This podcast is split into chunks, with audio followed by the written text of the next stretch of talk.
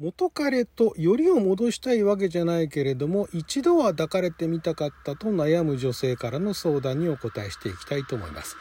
あなたの12分をちょっと拝借。こんにちは。ラジオ神の神ふむかつです。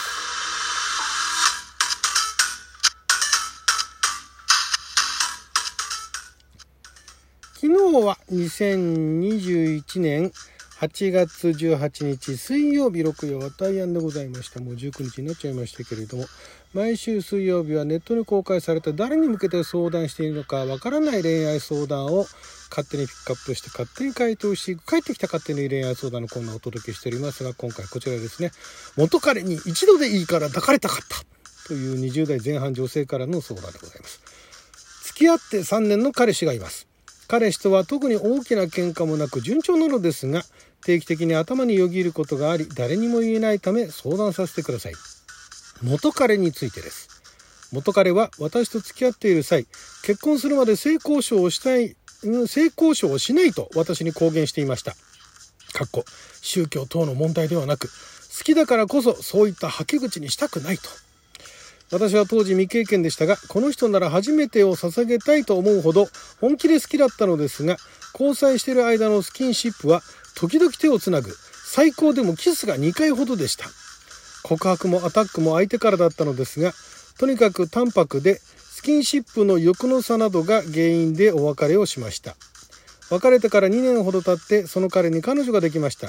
その彼女に初体験を捧げその後は普通のカップルと同じような頻度で性交渉をしていることを知り衝撃を受けてしまいそれ以降彼と顔を合わせるたびに彼はどんな風にするんだろう。一度でいいから抱いてほしいと思うようになってしまいました。とにかく顔がタイプです。過去以前のサークルの関係で関わりが今もなお続いており大人数で会う機会が定期的にあります。当時私が相当な覚悟でこの人になら捧げたいと思っていたのに抱いてもらえなかった。今はもう性交渉に抵抗がないなら一度だけでも抱いてもらえないだろうかと感情が湧き出してしまうのです。性格や価値観などの相性は悪いことを知ってるので付き合いたいわけでもないですし彼氏のことが一番大切な気持ちも変わらないのですが彼氏っていうのは今の彼氏ですね。顔を合わせていない時間も彼が夢に出てきたりモヤモヤが消えずにいます。顔を合わせるとドキドキが止まらないです。えー、この思いをどうやってどのように紹介していったらよいのか一度してしまえばこの思いは消えると思うのですがどうやって持っていけばいいのかモヤモヤにモヤモヤが重なってしまっています。何かアドバイスやご意見がありましたら返信お願いしますということですけれども。うーん。これはあれですよだから付き合って今だから3年の彼氏がいてまだこれ学生なんですよね多分ね。だからまあ20、20歳前後で、20歳の前か。だからまあ大学入って早々なのかな？サークルの、以前のサークルの関係か。あ、だからもう卒業して OG になってるのかな。で、その、まあ今付き合って3年の彼氏は順調なんだけれども、元彼のことを、えー、まあ元彼とはいろいろ会わずに結局別れちゃったんだけれども、結局だからその時は性交渉をしてなくてねそれは結婚するまでね、えー、セックスはしないんだと。でそういうはけ口にしたくないっていうか別にはけ口なんかのはけ口でセックスするわけじゃないですけどね。うん、そこら辺まあ当時はね、えーまあ、ウブだったとお互いウーブだったということででそれがまあ別れた後その2年経って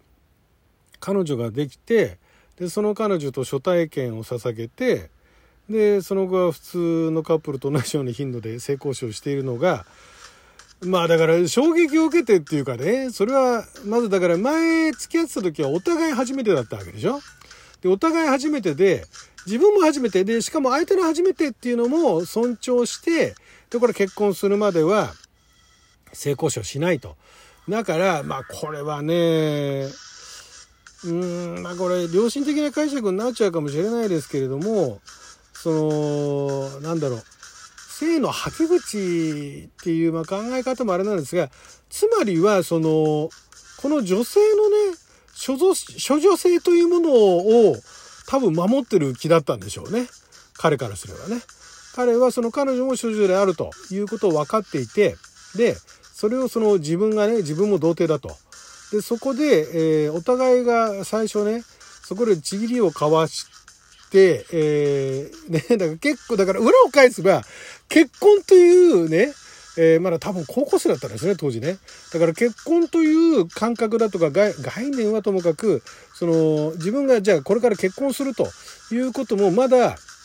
ね、学生だし、で、働いてどんな職に就けるかもわからないしっていうところで、結婚という責任も取らない段階から、セックスはしないよ。相手も初めてだし、自分も初めてだからっていうスタートだったのが、次に付き合った人はもう相手は処女じゃなかったんですよね、多分ね。そしたら、だからもう全然 OK よっていうことでやっちゃったんじゃないですか。彼は彼の初めてを捧げたっていうことじゃないですかね。まあ、あの、きっかけみたいな、まあ、言い訳ではないけれども、彼なりの理屈はそうだったんじゃないかと思います。で、えー、このご本人がね、まあ、とはいえ、私の時とはやってないのに、別の女と付き合ってからやって、結局なんだよ、お前はあの、ね、えー、女によってその、なんかそのな、結婚するまでするしないと言い訳る、なんか使い分けるのかいみたいなところもあったんでしょうし、自分もね、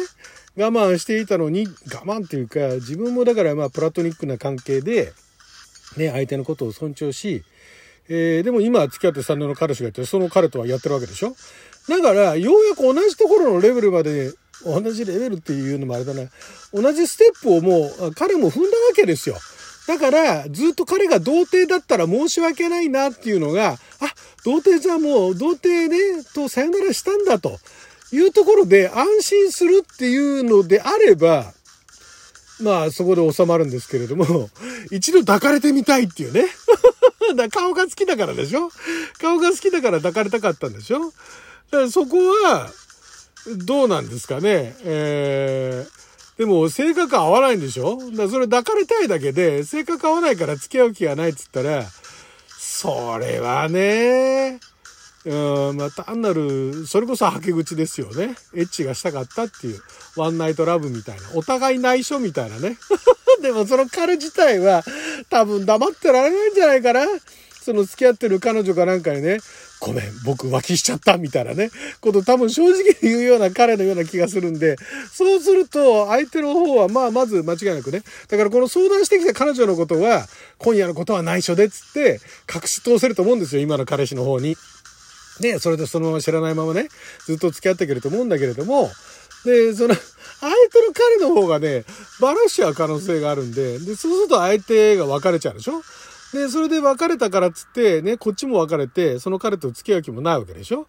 だったらね、そこはね、まあお互いね、あの、あの頃は若かったねっていうところでなんとか収めてもらえないもんですかね、これね。えー、もうそうじゃない、もうただ抱かれたいとか言ってもやもやしてると、これね、あの、ろくな方向に進まないんでね。えー、まあだから、あなた自身は、この相談されてる方自身は、やろうと思ったらね、その、一夜限りね、ちょっとあの、あなたに一度でいいから抱かれたいのでも何でもいいですけども、まあ、なんか、あの、口実作ってね、やっちゃえみたいな感じで、あの、経験することはできると思うんですよ。で、それを経験したら、あこの、この人はこんな感じだったんだ、みたいなね。まあでもそれはあの、相手が、相手が巧みなね、なんかあの、女性かなんかこうやって、ここまで育つのかしら、みたいなところも思いながらも、まあこれでよしと思っていったんだろうけれども、彼氏の方は多分ね、こんなことすべきじゃなかったみたいなね、感じになる可能性が高いんで、まあ、やめた方がいいでしょうね。はい。えー、どっちに転んでもろくなことにならないので、まあ、もやもやしてるうちが花だと思えばいいんじゃないですか。ね、なんか、あのー、まあだから、食べられなかった美味しい食べ物が食べたいっていうね、それだけの美味しい、美味しいかどうかもわからないけども、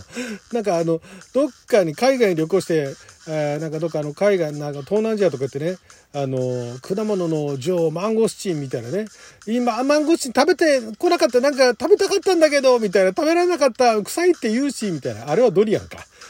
果物の王様ドリアン。ドリアン食べたかったんだけど臭いって言うし、食べなかったみたいな。でもやっぱり日本帰ってきたから、えー、ね、ドリアンってやっぱり臭いところだけ我慢すれば最高に美味しい果物だよみたいな感じだったら食べたくなっちゃったみたいな。大して変わらないと思うんで、えー、もうやめた、まあそこら辺のところをね、えー、まあ学生学生なのか、まあ、卒業したばかりで社会人の OG なのか分かんないですけども、まあ、そういったところであの揉めるのもまた人生と思うのであれば